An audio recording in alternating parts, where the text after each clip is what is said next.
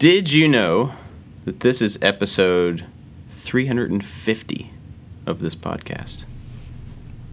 We've done 350? 350. and it's funny because I was about to say, and we haven't even run out of things to talk about yet before we hit record. We were like, what should we talk about? I don't know. Let's just, I don't know. Thought you had an I don't idea. know. We've done 350 episodes. Long pause. uh, well, that's incredible. 300. And we haven't seen each other. We haven't all been in the same room in three years. It's been a very long time. It's been a very long time. What episode are we Yep. up to? 350? Welcome to the podcast. No, I was just re- I was reading an email. I'm sorry. So I thought I had to deal with something important. I didn't. Enter stage left. Yep, 350. Pretty wild. Anyway, what's up? Are we What have you guys been doing? Yeah, we're rolling. I think Oh, we're I thought rolling. we were still pre-show. I'm so sorry. Mm-hmm. I really thought this was pre-show. I got an Oh. email from somebody, and I was making sure it wasn't an emergency. But I, I'm good. I'm doing really good. Thank you guys. Thanks for having me. Good, good. No, things things are good. It's spring cleanup. There's your show voice. Major spring cleanup. No, really, honestly, it's been. Oh God, all winter long. Like anybody that lives in a farmhouse just knows that if you have room, just all winter long, everything's going to get dealt with in April or May, and hmm now it's the beginning of April, and I'm dealing with piles of junk, piles of garbage, piles of material that I'll just deal with when the change comes and the snow and the ice are gone. Big major cleanup at the shop, thanks to Rob Rojas, came and initiated a big cleanup. And looking at machines, trying to decide. You guys will be very proud of me. Last night, I was like literally nail biting buying another Chevy truck. Oh, wow. And I started thinking, I was Yeah, like, what I'm have I so got proud of you. I got, no, I got this, I got that. I was like, you know what? I don't need this right now. This is too many. Because it was a good deal. No, I want Oh. you to buy the trucks. Stop it. Hmm. Okay, hold on. I got time to change my mind. No, but I really was like on the edge of my seat, about to buy another really cool, big, giant, old square body, really good shape, beautiful, giant, crazy, hard to find body style. And then I was just like, oh, I got so many things to do. This is not. This is more of a distraction and a money suck than anything else. So Hmm. passed on it. I was like, Bob will be proud of me. Yeah. But if I if it was a. Land Cruiser, that's a different story. no, so I, I, I Well, yeah. yeah. So I don't know if there's any subject that we, we couldn't come up with one in a minute ago, but if we could come up with a subject, it would be like those nail biting situations where you know you shouldn't, but you really want to. You know, we could talk about that in a minute. But uh, I have a busy week this week. I'm traveling to do some business stuff. Uh, so I won't. I don't think I'll have a video this week. I definitely won't, unless I could come up with a good idea after the podcast that I could finish by this evening. I don't think I'll have a video this week. What color tie do you wear to your business meetings? Invisible. I wear an invisible tie. I wear it up around the top of my head, like you know, a guy that drunk after like a corporate party. Right. That's usually where I wear it. Above my ears, like with the knot just over my temple. That's usually how I wear my tie. Awesome. I don't, it's so oh. funny. I remember feigning being interested in having a tie, like going through my closets, and I just said, "I'm never, I'm never going to wear another tie ever in my life. There's no reason." When was the last time you wore a tie? Probably to somebody's wedding. Oh, you know what we should talk about? Is your Miami Vice photo that you posted on Facebook the other day. Which one was that? You- You posted With a photo of you from from the 80s. Uh, Holding a guitar? uh no, Was it you were with uh, some some lady in the photo, and it was it was a happy birthday look it photo. Oh, Oh man, wow, I can't remember. you, you got you have like a white jacket on, and it looks like it's from Oh, from yes. the 80s. that was my ex girlfriend Darlene. We were both like 18. It's so funny. We were going on a cruise, and I was holding a glass of whiskey in my hand. Hmm. That was, That was totally ridiculous. different Jimmy.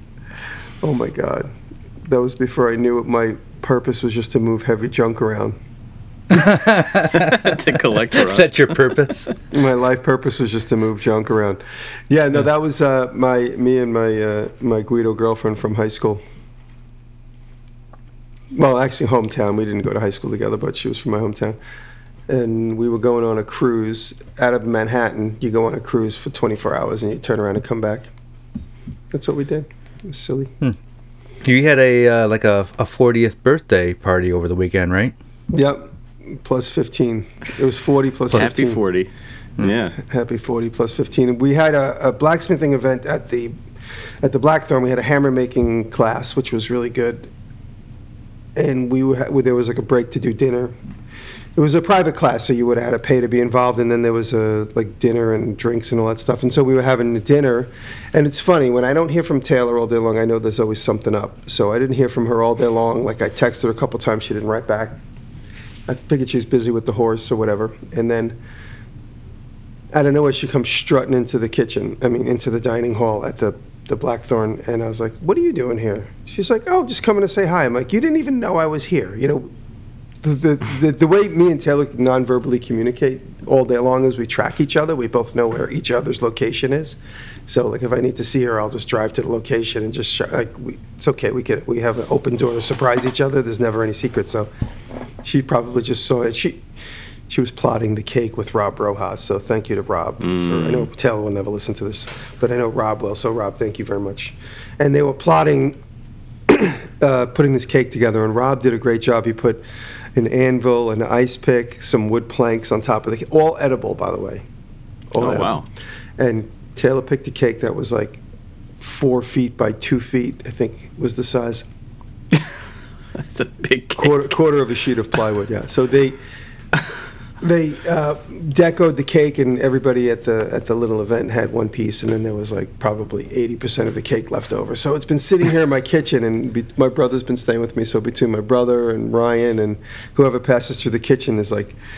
Everyone keeps like starting a new spot on it to like, oh, you know, this looks fresh, so let me eat from this corner over, and looks like a bunch of rats have been at it. So yesterday I came in. I gonna, that's what I was gonna say. It looks like probably mice have been all the way around the outside of it. And it, it looks like, well, I came in last night and the cat was laying on the top of the box. the cat, my cat just ran by. She was literally curled up on top of the box, on top of the plastic that was the lid of the thing. Completely, the cake is completely mushed into her body shape. so get out, get off the cake. So I got her off the cake and I just threw it away. So, but. Hmm. Yeah, that was my birthday this weekend, so thank you, everybody. I got lots of well wishes online, so everybody, thank you. You guys, thank you, thank you, thank you. awesome. Now, I think I'm now the officially the oldest person on YouTube in our space. I doubt that. Seriously. No, George, uh, we were just talking about George, and George is older than me. We were joking about age, and you know, George Vondriska's in amazing shape. I thought he and I were the same age. I didn't know. He's 10 years old, 8 years old, 5 years older than me, something like that. Hmm. Wow. So- Cool. Well, you've been making anything? No, you know, I, I pulled my tiles out. I was able to dry my tiles and fire them, and I used two types of clay. One type of clay obviously holds a lot of bubbles that get bigger. So a couple of the tiles look like a piece of pizza that's been baked in the oven with big bubbles in them, which is kind of cool. And a couple of the tiles look really good and flat. So it was, uh, you know, the more you do anything, the more experience you develop. And now I know I kind of I I rammed the clay thinking I was getting all the air bubbles out. I obviously didn't do it well enough because the tiles have like these big bumps on them. And I also learned that you can't hang a tile off a shelf because it will droop like a cookie over the edge of it. I didn't realize that. So I had a couple little pieces of tile hanging off of the the interior shelving in the kiln. So as they cured, they oh. slumped, which is cool. Hmm. Like this is this whole video is just going to be me experimenting with clay. It's not going to be. It'll be a talkie. But as far as anything brand new, that video is still obviously not going to be done for this weekend because I got to glaze and let that dry, then fire the glaze. As far as this weekend, like I said, I might run a repeat, something that nobody's seen before on my channel. Yeah. But I, ha- I've been really just cleaning up. It's just been spring cleaning. I did, uh, the website's selling lots of stuff, and so I sold out of my little injection molded keychain. So last night you guys saw me on on Instagram firing up the injection molding machine from APSX, getting that thing going again. Ryan, uh, sorry, Aaron was the last person to run it, so it took a few minutes to figure it out, but I got it. Yeah. The settings and stuff. The thing seems pretty cool. I'd like to find a reason to have one, but I, I don't Yeah, have that cool. reason yet. I wish the tooling was a little bit easier to make because I would Yeah. like to change up the tooling, but it is a challenge. Even they, they said they would make tooling for me. I just have to come up with a good idea. That's me. Cool. Right on. David, what have you been up to? Uh, as soon as we get done with the podcast, I'm releasing a video on a outdoor patio table. It's every so many months we do a project where it's just a circular saw and a drill, and this was one of those projects. It was supposed to be super easy, and on one day it was uh, it was going to be a one day build, and because I didn't follow my own directions, I drilled holes in the wrong place in the angle iron, and it turned into a two day project. So uh, it is a one and a half day build, I guess. But uh, that is coming out today, and it's it's uh, I, it really it looks really cool. I I took the uh, I had some panes of glass cut by my local glass company. And we took vinyl and we colored the underside of the panes of glass, and so it has a nice, bright, vivid '80s look to it. So that's that's what's coming out today. And then I got a uh, we got a couple other videos in the works. The box cutter video that I've been slowly working on over over a month is almost done, and a wooden coffee mug video. So maybe some viewers can give me some suggestions. But years ago, I made a wooden coffee mug, and I lined the inside with epoxy. In the video, I said this is not food safe. And if you have any suggestions for an epoxy that is food safe, that can handle temperatures up to 200 degrees plus, let me know. And there were some suggestions, but it's really, really hard to find um, epoxy that is food safe with super hot liquids. And so I found some metal uh, they're actually like stainless steel whiskey glasses. That's almost the exact same size as the inside of a coffee mug. So i'm gonna kind of insert that into the into the wood and so Really it's nice idea. yeah I like yeah. that. i got a couple of them on amazon and one is uh one is just plain stainless steel straight up and down sides uh and it holds like i think 11 ounces of fluid. And then yeti makes this is not the one but yeti makes a a coffee mug size thing with their with their little pop off lid and it's a little bit bigger and so i'm also going to try to and it's stainless steel and i'm also going to try to insert that into there. So uh yeah, just i was scrolling through pinterest a few days ago and just this wooden coffee mug came up and it was just absolutely gorgeous. And it reminded me of the one that i made years ago. I'm like i want to revisit that. So that is that is what we're working on Cool. Yeah, that's a good idea to put the insert into it. Yeah. So I, I guess this one's also that would also be a rerun. If if Jimmy's putting out reruns, so am I. well, I'm not. I mean, maybe. I don't know. um, so our video that's coming out this week is a really simple, like almost, almost dumb, so simple, uh, painting stand. So I've started preparing some of the pieces of the Karmann Ghia, and like the hood and the the uh, engine lid and some smaller pieces that just need primer or paint or whatever, and I wanted to have a way to hang them up and prime a bunch of them at a time. I'm using this epoxy primer that is a it has like a you know, we've talked about it before, but it has a separate thing in the bottom of it where you have to stick a pin into the spray can and it pops an insert on the inside of the can. So it's a two part thing that you have to then shake up. Um, but it has a shelf life. So once you mix those two, you have I think four days to use it before it starts to you know set up inside the can. And what, And what, so- color, what colors were you working with? Oh, this is just the primer. Oh, right, right, So this right. is yeah, this is just like a great primer. Um, but I'm trying to get the parts that are ready for body filler, which are, I mean, the hood and the and the engine lid are the only pieces that are at that stage. But trying to get them primed so that then I can be, you know, doing a little bit of body filler work on them here and there while it dries. I can be doing something else. So I wanted to have a way to hang these things. So I made this really simple hanging rack, like a clothes rack that you would see at a store but so it has a it's like an upside down T for the two ends, and then there's pipe that run between them. But I wanted it to fold up so that I could put it away and it didn't take up a big floor space. So I found these. Um, stru- uh, they're like structural something. They're made for railings, for making a railing, you know.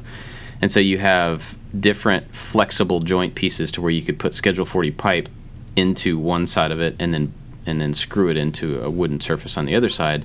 But it has a joint, so it can, you know, bend to the the shape of your stair rail or whatever.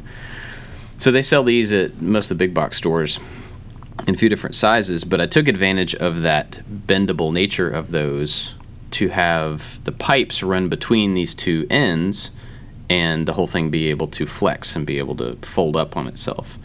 And then I ran like a diagonal piece on the bottom to that center pipe to lock it into place. Anyway, it's very easy. There's not much to it, but then as I was building it, I was kind of like, this will be a quick thing to throw together. And I realized these fittings are made to be put into place with a railing and then they're locked in and they they shouldn't be able to move.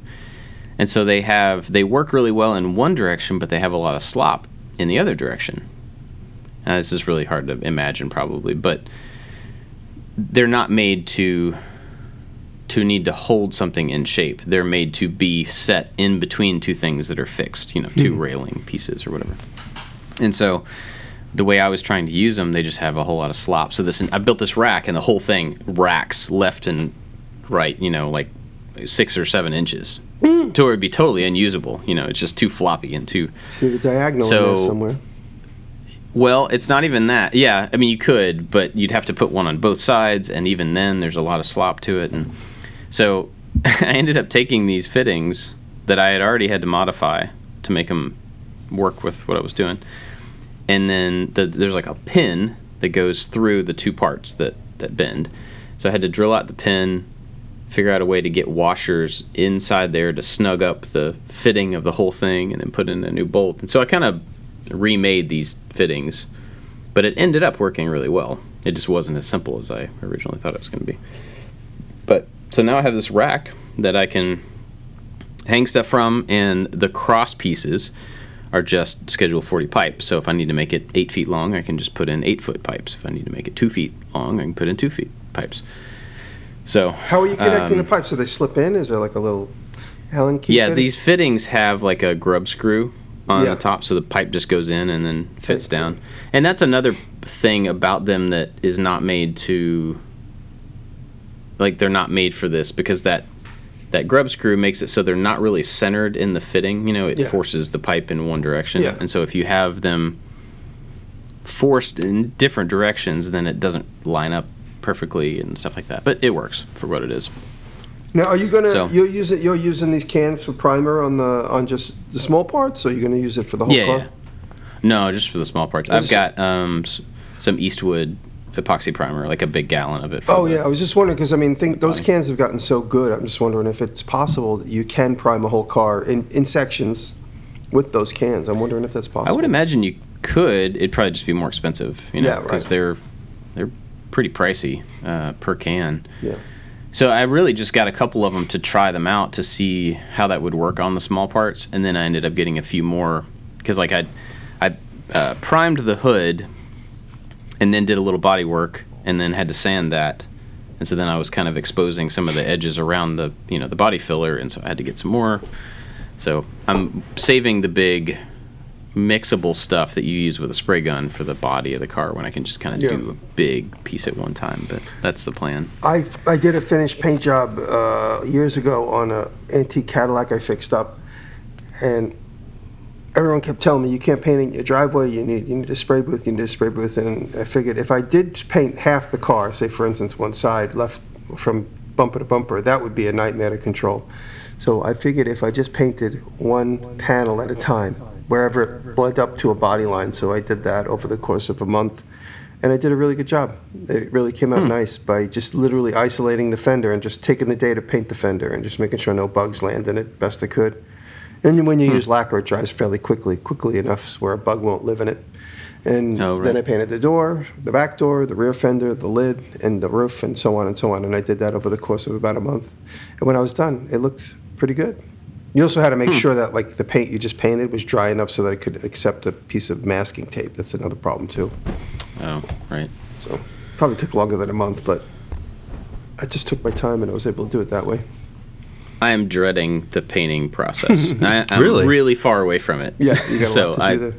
I don't have to worry about it yet. But I'm dreading uh, just how finicky that's going to be. I think when I get there. But For sure. I've actually been working on the Karmann Ghia a lot over the last couple weeks, and I, I know I talked about it a little bit last week, but I don't remember where I told you I was in the process. Um, this might be a topic. I don't know. so the I, I had to cut out. I've got the thing on the rotisserie, right? It's lifted up in the air, and there was rust about six, eight inches up all the way around.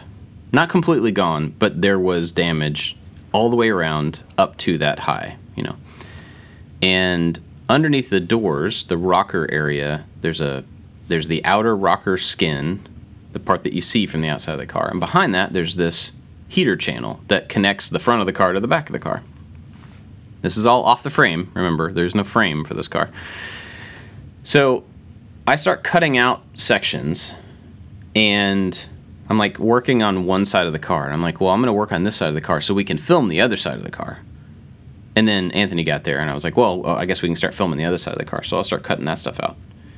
And then after a few days, I realized that I was just continuing to cut in because every piece I would take out, I'm like, well, I can't put rust, I can't put new metal on this rusty metal. I have to cut this too, and then this too, and then oh, the one behind that also has to go. And I've done this on both sides. And I stand back and I'm like, There's a windshield frame and a frame for the deck lid. Don't I have no. Well, it's about no about eight inches up. It looks like a car, but eight eight inches down, there's no car. There's no reference. and I realize scary. I'm supposed to be welding stuff back in to nothing. Uh, I don't know where anything. Go- I mean, like I can visualize where it goes, but as far as measuring, where does this point touch? There's nothing for it to touch. And I got really scared for about a day. I came home one night and I I couldn't focus on anything and I couldn't sleep and I could I was just like I I ruined this car. There's not enough to come back from. That's And I was so terrified just like I I really screwed up. You know, and there's a lot of things that Well, you could- we it- do on a daily basis where we make a mistake and we have to figure out how to come back. But there's always a way to come back from it. yeah. But when you cut out the wrong part of a car, there's a significant possibility that there's no way to come back from it. Well, if you save the scrap, I did, it's a clue. and. I used that. It's a clue. It is a clue, right? Yeah. Yeah, I tried to make some measurements from the scraps, um, and basically, I I spent about a day. I went over there and I just stared at it, and I was like, well. You know, if this is the if the, imagine this point in space, if this point is true, like if just put in a variable, it's like doing algebra. You just put in a number here, and if that number is one, then that means that these other ones are this, and this is this, and this goes here, and this goes here. And so I was trying to work off of some imaginary fixed point, and I went through the whole gamut of. I guess I could take it off the rotisserie and try to set it on the new parts on the frame and try to line it up, but there's not enough structure there to actually support it. And you know, I was just like, uh, I, I, I really messed up. And I want to be clear, there is still a possibility that I really messed up. No. it's not all good. if it's there, you know, when I get when I get to that point where it's just like, oh my god, there's no coming back. No, no, no, no. There is coming back because it's here. I'm here. Yeah. The metal's here. There's Right. reference in the world. We could figure it out. I mean, you might even be able to find like from the from the top of the the hood seam all the way down to like the first crimp. You know, you might find measurements that some nerd put online. You know, you could or you could go find another car in a parking lot and go measure all that stuff. Hmm. I thought about that. I thought about trying to reach out to somebody that had one and try to get some measurements. The hard thing about, or one of the hard things about trying to do that kind of work is like trying to get measurements is everything. This is one of the last cars that was handmade. It's one of the last bodies that were, you know, they were pressed pieces that were then soldered together, like with lead solder. And so there's a huge amount of hand shaping on the, the outer part of the body. And then the inner parts that I'm replacing, these heater channels that are, they're kind of like structural, they're not outer, you know, body shape. Those are reproductions that are not exact to the originals. Yeah, you got to so, with some of them a lot. yeah, so like I can't even say that this new piece I'm putting in, its height being you know four inches, I don't know if that's right. I mean, it could have been three and three quarters. It could have been, you know, three, uh, whatever. So there, there are very few known fixed points in this entire thing, which is, I just didn't think about that. And what I should have done was work on one side at a time Yeah. and not touch the other one so that I could have gone over and measured, well, you know, these pieces are overlaid like this over there, or this one is this far from this over there. And I just got Yeah. excited and got ahead of myself and just started cutting stuff out. That's what you should have done. yeah. Sorry. So basically, I got to a point where I I I turned on the camera. I don't know if this will make it into the video or not, but I turned on the camera and I was like, I'm tired of being afraid of this. I can sit here and I stare at it and I can imagine and I can think and I can plan all the, but eventually, I got to weld some stuff together and see it's going to be right or it's going to be wrong. And if it's right, awesome. And if it's wrong, then I will have to deal with it. I will have to deal with it, but it'll be later, you know. So I I put these heater channels in as best as I could. These are on opposite sides of the car. So I measured you know the points from side to side all the way up from the back all the way to the front and then tried to make sure that those were the same as the floor of the car which it's going to be sitting on which also has to be replaced so it's not really even true but you know it's a thing i have to measure. So i tried to line everything up um, just tried to be as thoughtful as i could about well you know if this is here then that's going to cause this down the line and the, the body panels are going to have to go onto it this way. And you know i'm trying to think as far ahead into something that i don't really know. It's just a weird thing you know it's i i absolutely bit off more than i can chew but i've already got it so One thing that will help you too. I don't know how. I don't. I mean, I don't know. In, uh, being not directly at the car, it's hard to say if this will work or not. But when you work on a boat, I know, for instance, when I did the the canoe, you use level as your friend. So I know you're on a rotisserie, but you might be able to Yeah. get the car. You know, some like maybe the trans or the drive shaft channel or whatever. I, I know it doesn't have a drive shaft. It's all rear wheel, right? But whatever, Well, whatever the flattest spot of the car is, try and get that as level as possible so that when you do the door threshold and some of the other things that have reference lines, you know that you're level instead of just kind of Yeah. guessing what looks right. And a- as much as you possibly can, get it level in your X and Y axis and th- th- then you can start. Unfortunately, I can't because I thought about that. Yeah. I'm like, well, you know, at, at the very least, I could put a level across between these two things, Right. and then just whatever angle that is, at least copy it on the other side of the car. right. You know, I mean, even if it's not flat. Problem is that when I made the rotisserie, the this is so stupid that it goes back this far, but I, I have considered this. When I made the the circular locking plate for the rotisserie that locks how the whole thing turns, if I had put one more hole in the hole pattern, then I could have gotten the thing perfectly vertically. It could sit perfectly vertical, but I didn't. I put one fewer than I should have, which means that the whole thing has to be turned just a little bit. So it's like a like three degrees to the left. Right. I cannot get the rotisserie to be perfectly Well, you know, I, I can give you a to the- suggestion. You could, just with a few people around, get it as level as you possibly can, pull all the pins out, put a couple of vice grips on the two plates, and then when you feel it's exactly what you want, put one little hole in. That is the that is the exact level the hole. one. Yeah, Oh. that's a good idea. Yeah. And then put a pin or a bolt through that one isolated, and you know that when those just those two holes line up, that you drilled through both plates at the same time. That's level, or at least it is yeah, in that that's room. good. That's a good call. Yeah, that's true. For that moment in that Right, right. particular setting. Yeah. Yeah. So that's where I'm at with the whole thing. I, I did yesterday.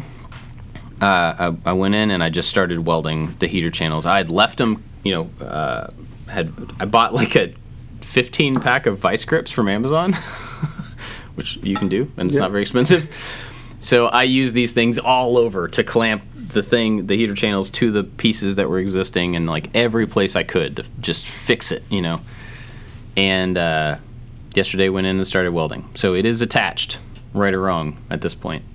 Um, but I think it's, I think it's good. I don't think that it's so far off that I'm going to have major problems in the future. I think I'm going to have to work around the fact that I did not plan ahead.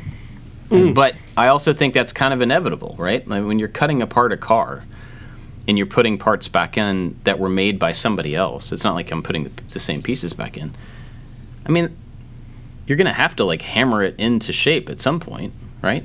Mm-hmm. Am I just telling myself that to feel better, or is that true? No, when you get these menu, because I did it with the Chevy a couple of years ago. When you get those parts, they don't always fit, and I had to fake some of the body lines with Bondo. So there are, and this is a complete no-no. I know I'm gonna get some haters, but you know, the edge of a fender, if it doesn't look right, I could go in and weld and add some edging to it. But on a couple of the edges of the fender, I put just a little bit of Bondo. It'll chip off, but again, it looked good for the video. Yeah. But you shouldn't put it in the middle. You know, it has to be in the middle of something, not at the edge of something. Typically, That is a technique, though, that classic car builders use to get perfect lines in like doors and seams. It is Oh, to you've seen use. it? Yeah, yeah. oh, okay. So, Because I thought it- it was just cheating. It might hold better than you think. As long as you don't. I mean, it there's- needs a, significant chip or bangaboo to to actually reveal it. So hopefully, if, as long as you don't chip Yeah. or bangaboo it, you're going to be good. I also got some reinforced body filler. Um, I did a thing with Evercoat recently, and they sent me a kind of the variety of products that they have, and one of them is a oh, what did they put in it to reinforce it? I can't remember now. Fiber, fiber. but it sounds like strands? it's fiber. Yeah, it may it may have like fiberglass pieces in it or something, but it feels like it. Their description made it sound like it was made for that, for for putting in places that are not you know flat or you know not surrounded by metal, that they are edges or they are corners or they're whatever. So, I mean, I may have to do that as well. I think Um, Eastwood. I think it's Eastwood. They have a video on getting perfect like door gaps, and, and they use some sort of technique like that. Oh. So, yeah. Cool. Another thing I ran into, and this is another, this is huge, like bigger than the other problem in my mind, is that. Uh, so I, I when I took the doors off before I took the car apart, I welded in rods in the door opening because I know that this whole thing without having a frame, it's a unibody, it's and you take the doors out, then it's going to start to flex. And being on the rotisserie, I knew that it would flex, and so you know people recommend that you put in these bars across the door to hold the gap when you go to cut sections out. I put these bars in. I had trouble getting the car off of the chassis with the rotisserie originally. And so I think I put a lot of stress on those bars and on those door gaps at that point. Then I got it all separated, lifted into the air, cut all this stuff out, which changed how the weight of the car was holding against itself. I think it put a lot more weight on those braces than it originally had when there was more to the car. And so then I got to the point where I needed to weld these heater channel sections back in. And I thought, well, vertically, I need to know where they go underneath the door. That's one of my reference points is the bottom of the door. I can, you know, I can use that. It's a thing I can recreate. So to do that, that would mean that I have to cut out the braces that are in the door well Oh boy. yeah. Put the door back in so that it fits in the opening oh, and then use the bottom of that door as the thing. Well, so, you got the earth underneath. You don't forget. You could always just like have two by fours, sure, and everything. yeah, well, kind of. There's like no structure to this car. That's the thing. Hmm. There's no like, here's a flat thing to stick something to. It's just, anyway. So I, I was like, I'll just weld on a new set of instead of in the door well, it's not going to be as good, but on the face of the inside of the car, inside the door, I will put on some new braces. I, I understand that it's not as good. I knew it would not be as good, but you know, in the few minutes it would take me to put in new braces, cut out the old ones, and put the door in, and the door itself would hold the gap Right. theoretically. So do this, and one door does not fit oh, by Oh boy. By like a significant margin does not fit. Oh boy. And it's like the whole door is is is is tilted. And this was the point where I thought I've actually ruined the car. Like there, Everything's I- fixable. I- I, just I don't know how everything you is come back for fixable. that. Maybe not by you, but everything is fixable. yeah, but there's also like a a a point where fixing something like that is not really worth. Yeah, but I- you know, I didn't pay that much for the car. Fodder. I know, I know, I know. Production. So anyway, I got this this one door. It just wouldn't close. Like it would. It was rubbing at the top, and it's close, but it's not really there. And I could kind of force it closed, but I knew that wouldn't work long term. And so I was curious whether the other side was going to be as bad. Because if so, if they're both messed up, then I folded the car, and it's not really going to be unfoldable. so I went over and I basically just did the same thing to the other side, put on the door, and it closed. I'm like, oh, okay, maybe I didn't. Maybe I ruined half the car instead of the whole car. The, the passenger side door will close. It's tight, it's touching, but it will close. And so that shows me that the, the whole body is not ruined, but something is messed up on one side. And that's when I was like, okay, I just got to move ahead and start welding stuff in and get this thing shirt up some somehow. And so I did another thing, which is a good thing. It doesn't sound like it, but it's a good thing. I ran a, a two by eight through the car, like through the the windows across the car, and then put in a beam in the ceiling, and then ran a hoist up to that with some straps. So I lifted the hoist just enough to take the weight of the car off of itself. You know, so it's not sagging in the middle. So you open the the top of the door jambs open a little bit. Well, it's like in the window, like where hmm. your head would be is where Sure, it's sure. touching. But I'm saying, did it did it like did it open the top of the door jambs a little bit by doing this? no, because I didn't want to. I didn't pull it up. I just touched it, like just barely, just enough to stop it from like sagging anymore. Because if I'm gonna have to do all this other body work on stuff on it, I mean, I don't know how many months that's gonna take. And if it is sagging because of the weight of the car, I just wanted to try to counteract that. So it's really crazy looking right now because there's it's on a rotisserie. It's there's a board going through the car that's has a hoist going up to the ceiling, and then the doors are like on, but they won't quite close. Okay, and Bob, can I make it's a suggestion? mess. Do you know Sure. any online YouTube guys that w- could come in and spend two days and get you like at least Oh, on man. a Yeah. road to recovery? Do a collab with another Yeah. Karmann Ghia guy. I mean, This way, he, I- you can I- get yourself on a good straight and narrow, no no pun intended, and Right. then you give him some exposure, and you know you guys could do a I mean, yeah, maybe. I don't. I I know of some. I don't know them. I'd have to like invite them in. Say you know, but- say maybe I bit off more than I could chew. You guys could teach me, and then this way they leave with everything kind of tacked in place, and you, or at least on one side, and then you could mirror that same technology on the other side. Yeah, it could be. Uh, I mean, I might be at a point now where I'm either too far along to undo it, Right. or I'm good. No, you I know? mean You know honestly, I mean? remember this: everything is fixable. It's just obviously if you want to put Yeah. the time and energy in, that's a different story. But I mean, if if, you, if it's money and time is no object, everything is fixable. You see some of these cars that are destroyed. You know, people sell totals. You know, a totaled insurance, air quotes, totaled vehicle, to some kid who will take the complete nose off of it, bring it to a body straightener, straighten out the frame, and you know some of the primary sheet metal, the firewall, and then get it fixed up again. And then, you know, it's like a genuine, incredible comeback story, you know? So right Yeah. now, you're low. You're, you're low right now. Yeah. You could do this. Yeah, absolutely. well, I was sitting at lunch yesterday, and I was thinking about this because I had just been out there. I just welded all that stuff in place, and I was thinking about it. And I looked out the window and I saw this like tow truck drive by with a like a Ford F one fifty on top. Of, it was like one of those flatbeds, and it was on top. And this thing had, I I don't know, it caught on fire or something. It was, it was a heap of a car. Like there's a very little car left but it wasn't in a junk pile. It was on the back of a flatbed going somewhere. And I thought, like, wow, like somebody's willing to save that for some. It was an F one fifty. It's like not even. There's billions of those things. Right. But it somebody is probably going to save that thing. Otherwise, it wouldn't have. It wouldn't be traveling the way that it's traveling. You know.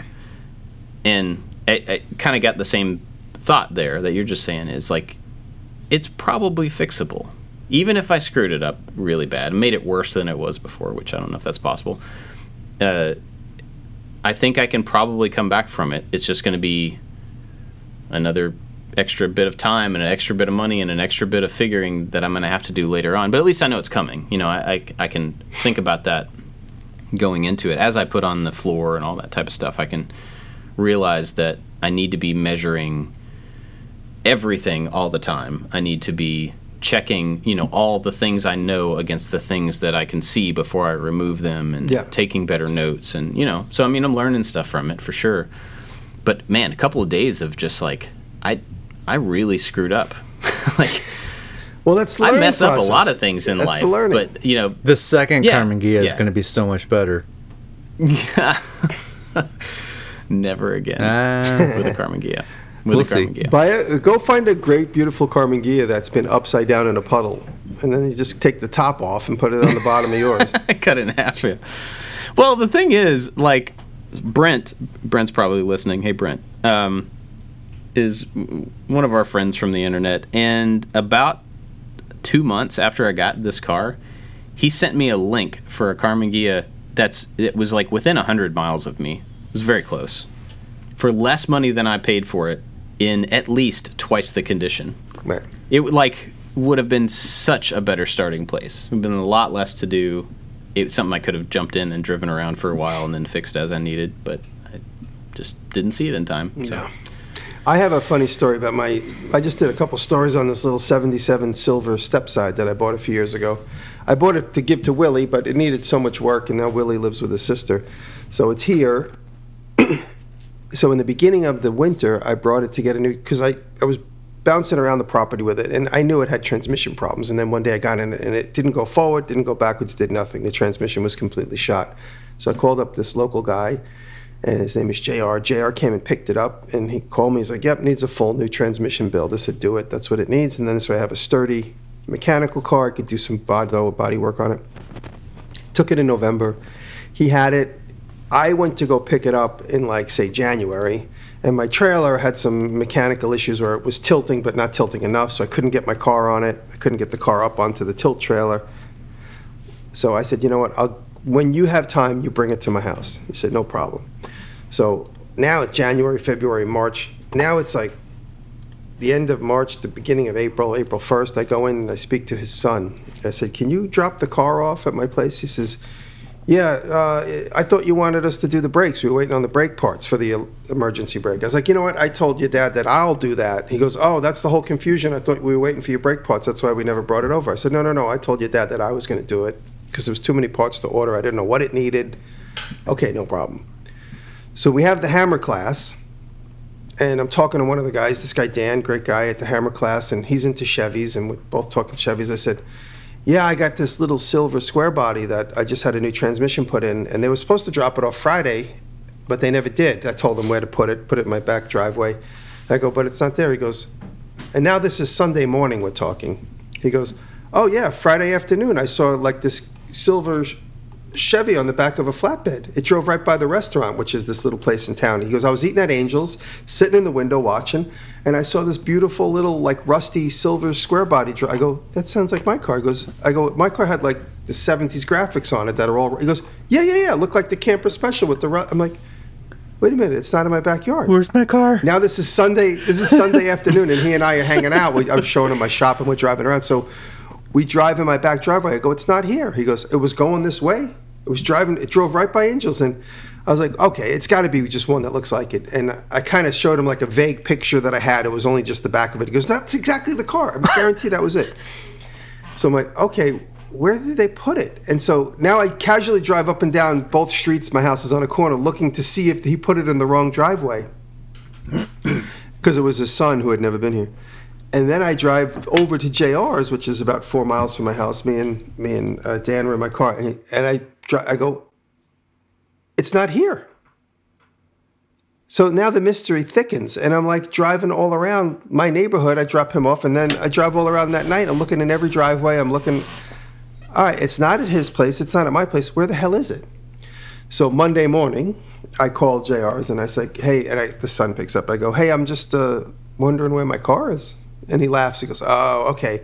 He goes, "Well, we went to drop it off, and we realized the transmission was was still leaking. Well, even we because we probably put in a faulty seal. So as we were taking it off of the flatbed, I realized we should, we got to fix this. So we brought it back, and he goes, "We're fixing it today, and we'll drop it off tomorrow." So that was a long story. But for about 24 hours, I thought my car was missing in the wrong driveway, and I couldn't find it. So hmm. that doesn't have a great ending, other than the fact I got my car back. yeah, that's pretty good. and uh, and I got my car back, and now I have all the parts for it. I'm going to start working on the little bit of body work, the windshield, some of the interior, and everything. But it's it's a really great, solid car. The story of the car is I saw it uh, last summer, I guess, summer or two ago. I saw it sitting in a field in this guy's storage field. He's got a couple things in there, and had a big camper back on it. And the thing was doing a wheelie. This camper back was way too heavy for it. And I come to realize the reason why is the whole entire bed of the truck was completely rotted. Every single mooring point, every frame attachment was completely disintegrated, gone. And in my stories, in my Instagram stories, you could see last winter where I put, I fixed the whole bed with uh, structure. Nothing, cr- like I, I never really did a proper video on what I did there. Anyway, so uh, when I saw it sitting there, I asked a mutual friend of ours, I said, Do you know what Sal's doing with that car? And about three months later, our mutual friend Dave reached out to me. He says, I got that car from Sal. It's yours if you want it. So I bought it from Dave. Long story short, so now I have this sound body car. The story of the car was Sal got it from the family of a man who died in 9 11, supposedly. And the guy was fixing the car up. It was like a hot rod or whatever. He's hot rodding it up. And he passed 9 11, and the car sat at the family's farm for hmm. 18, 19 years until Sal got it. And now I have it. So it does look like somebody put some TLC into it, and then it just sat because all the surface rust, it was like sitting under a tree. But the interior was somebody redid the floor, and it's got all fresh paint on the floor and the quarters. But then, you know, when it just halted 18, 19 years ago, everything kind of started to get messed back up again, just from hmm. sitting. So when we finally got the engine started and everything, it was like choking and spitting. But my, my buddy Mike, he put a lot of time and energy into getting the engine running while I was doing, making it season three, I think. So that was like yeah, a year and a half ago. So I, I left the car with him. So now it's mine. It's in my possession, and I'm gonna try and do the right thing. I will certainly not cut out all the body parts and everything without any reference. So thanks, Bob, for hmm. teaching me that. A good lesson learned. Yeah, don't do that. Man. Yeah. David, is the weather getting to the point where you're about ready to start working on your car? Yeah, we're getting we're getting pretty close. Um, I'm not going to put a lot of pressure on myself to do every, everything, and hopefully it's not such uh, a rabbit hole as yours. I just want to. I, I, I, I, just want to do a little bit of body work and, and paint the outside, and hopefully it, it doesn't reveal any kind of disasters. Um, just right now, there's no there's no room in the garage. There's like it's it's pushed up mm. against the wall, and I think I would be more motivated if I did have a space where I could walk around the car and had room to do this. I just don't right now. So we're getting close, and I'm. The thing is, I go through waves of excitement. So when I got the car last fall and I started investing in all the stuff that I needed to do it, I was like ready to go. I'm like, soon as spring hits, we're gonna we're gonna start tearing this thing apart and dig dig into it. And now that spring is here, it's like, oh yeah, I've got other things going on. So uh, we'll see. I mean, it, it'll it'll happen. I the great thing is it runs. It runs fine. The inside is really nice, so I can drive it around. It's just the outside. There's no there's no clear coat on it anymore because it was probably just a stage one paint job, and that clear coat has gone away. And there's uh, primer spots on there from when my dad tried to, or when my dad did some body work on it. So this doesn't look great on the outside, but in the inside, it, it it's amazing. So You know what I did, Dave? When I got that blue truck fixed up, I brought a piece of the car to the place, but I was I don't think you really have any damage to the point where you got to cut a piece off, but I was No. able to bring a piece of scrap to the paint guy. So you could probably bring the car to the paint guy, and they matched it exactly. Like the paint was, they just literally put like a laser on it. Oh, yeah. Pulled the color up on the computer screen, and they because it didn't have like a body number. It was just a mixed color. It wasn't a body number from Chevy or anything yeah. and they matched it exactly. Like hmm. he said, the paint is probably faded or whatever. He said this will match it to whatever color it looks like now. So I didn't actually paint the roof or the door pillars or anything, so I was able to match it exactly. I have the paint. And the paint is sitting seamless. underneath this Oh, futon, yeah. futon over here. So um, it's not You gonna it it's not gonna match what's there now, but it's going. It's like Eastwood's. Uh, Eastwood has like four different whites and uh, Oh, okay. So that's what I'm saying. If you didn't feel like painting the inside of the doors and stuff, you know, you could kind of end yeah. it. I think the first thing I need to do is I, I want to do a door first or a fender, just one one at a time, because I don't have a full like compression Yep. system like Bob does. So I'm just I'm just going to be the guy who does one thing at a time. And uh, the first thing I need to figure out is how to remove door trim. And uh, I haven't even researched it. I'm kind of hoping I don't have to take the whole door apart to unscrew from the inside, but maybe I do. So Sometimes you do in those old cars that they're screwed in from the inside. The new cars, they're popped in from one side. Mm-hmm.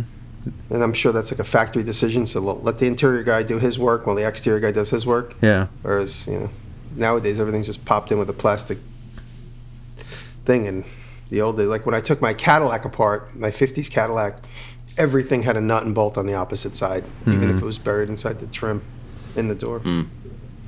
A lot of the like the trim on the Karmann Ghia is um, there's these plastic.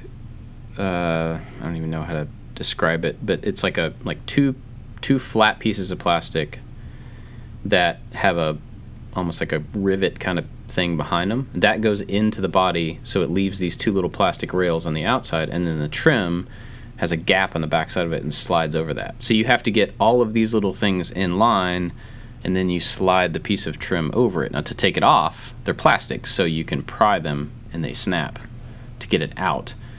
Um, and so I guess I, I, don't, I guess putting it back on would be pretty easy if you have those new plastic pieces. Um, so if it's something like that, then getting Harbor Freight has a set of trim removal tools, and they're just like blue plastic pry bars, basically, and there's all different shapes and different sizes for five bucks. And that will help you get underneath them and not scuff the paint, not mess up the trim, the chrome, or anything. And so that'll help you at least figure out. You can start to pull one apart and see what's underneath there, what's holding them Yeah. together. And then if it's if it's nut and bolt, like he's talking about, you will not be able to move it. So you'll know that pretty quickly too. But those plastics, um, almost said spatula, that would work too. but uh, you know, those those tools are a pretty good way to experiment and try stuff without worrying about scratching up the paint. Yeah, I have a I have a yearly subscription to a website called Classic Car Restoration, and it's just full of videos. So I'm Hmm. sure something on there will will tell me what I need to do. Or uh, there's a there's a nice little website called YouTube that has a bunch of tutorials as well. Heard about Never that. heard of it. cool. Well, uh, anything else going on? Any other thing? Anybody else screwed up a car completely? No, just me. Okay. Cool. Well, I'm going to thank our Patreon supporters. Uh, big thanks to everybody that helps us out over there because they're awesome and we're really grateful for them. And there's a bunch of people that help us out. We've gotten some new uh, supporters over there this past week. So, hello to everyone. Welcome. Thanks for the support. And uh, everybody gets the after show, which is more of us talking about stuff, probably different stuff, maybe secret stuff. Maybe. I'll give a little update on my secret thing that I've been talking about lately. Maybe. Uh, nothing amazing. But if you want the after show and you want to just help out the show, we would appreciate it very much if you went to patreon.com slash making it and join up at whatever level makes sense to you. Uh, we have a top tier over there, and they are above and beyond. They they really help us out. They are Corey Ward, Albers Woodworks, Works by Solo, Chad from Mancrafting, You Can Make This Too, Fun Kiss Artistic Creations, Blondie Hacks, Rich at Low End Designs, Odin Leather Goods, and Full Steam Designs. So big thanks to them and everybody over there uh, that helps us out. We are mm-hmm. grateful. Mm-hmm. So go join that crew if you want to. Mm-hmm. We talked about um, we talked about doing shirts again. Making it shirts. Right after the Are we still thinking about that? Right after our postcards. After the postcards. oh yeah, postcards. What are you? Huh. How about that? Did I? T- We talked about doing shirts, and if we do shirts, I think the Patreon supporters will be the first to have access to them for sure. So maybe we'll we'll work on that again. And get did I did I tell you that I was working on a video and I didn't read the agreement completely? And it said no logos in the video. And in the video, Yeah, I'm wearing my X making it sweatshirt the entire time. Yeah, I spent I spent a full day of removing the making it logo off of me. That was, yeah, that was not fun. so I, I don't I don't want your making it shirt. No, okay. Yeah. All right. We should make a shirt that just says like not a logo or something and we all wear that all the time so that we can we don't have to think about it. It's funny, people who were listening to this show left lots of comments on my my storage video that I made for the back of the Land Cruiser, where I said I couldn't mention the word Land Cruiser. Lots of really funny comments from the listeners of this show talking about that. So I see you guys. Thank you. My- it was very funny. My favorite comments are the podcast comments. We- They they, know the Hmm. the inside story of a lot of things, and they'll they'll they'll, they'll say something that other people wouldn't get. So I appreciate yeah. them. Yep. For sure. All right. Well, um, you got anything to recommend this week? I do. I do. Uh, there's a channel, and it's it's a pretty big channel, but this guy's name is Johnny Harris, and I think he used to work for Vox, but he makes these. They're like 30 minute videos on just like various subjects, and he tells the story so well, and he's so good at motion graphics and keeping the story going. Uh, just absolutely amazing. So the the link that I'm going to put in there is the real reason McDonald's ice cream machines are always broken, and it's fantastic. I I mean, this video's got like 10 million views, so it's it's pretty famous. But it sent me down a rabbit hole of this guy's channel, and they're they're so good. He's it's just and, and YouTube like everything is like, you know.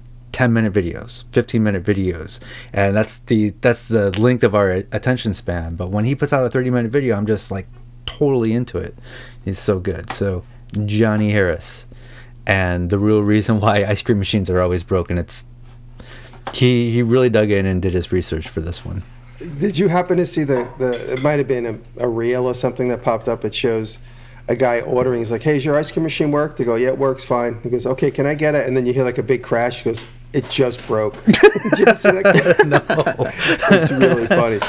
He's like in the middle of ordering and you hear something fall and, and she just goes, oh, our ice cream machine just broke. now, I don't know if it's a joke, but it was funny the way they did it. oh you forgot to step on the Sorry, button I forgot to mute that one. Bob sneezed 30 Oh, times man. and that was the last one, I, I- think. yeah I apologize. I thought I had the mute button down on that one. Did you guys see Anyway. uh, Pask makes makes a brass padlock from scratch? Um, I saw the machine. thumbnail. I haven't watched the video yet. It looks Yeah, incredible. Great. Great. He's like solving and figuring out all the machining issues. Two part video. Go check it out. He's, he's when he sets his mind on something, he does a beautiful job always. And and the graphics and texturing the background, you know, he had to resolve each problem, which was great. Oh man, I'm gonna sneeze again. I get in this thing like I either sneeze three times or thirty, and I have sneezed thirty. I think thirty-three is my record, and I felt like my I was just gonna explode. It feels terrible to sneeze that many times. Maybe we can break the record in the man. after show. Oh, that sounds like a lot of fun. um, all right, so mine is uh, we talk about Donut Media a lot, but they recently have started a new series where they're they're taking cool cars, like older cars, and then they mess them up. And if people can fix the car, they get to keep the car. Oh yeah, I started we watching that about one. cla- one of them. Classic trucks. Did you watch the truck one? I, I didn't. I got interrupted. I didn't finish it.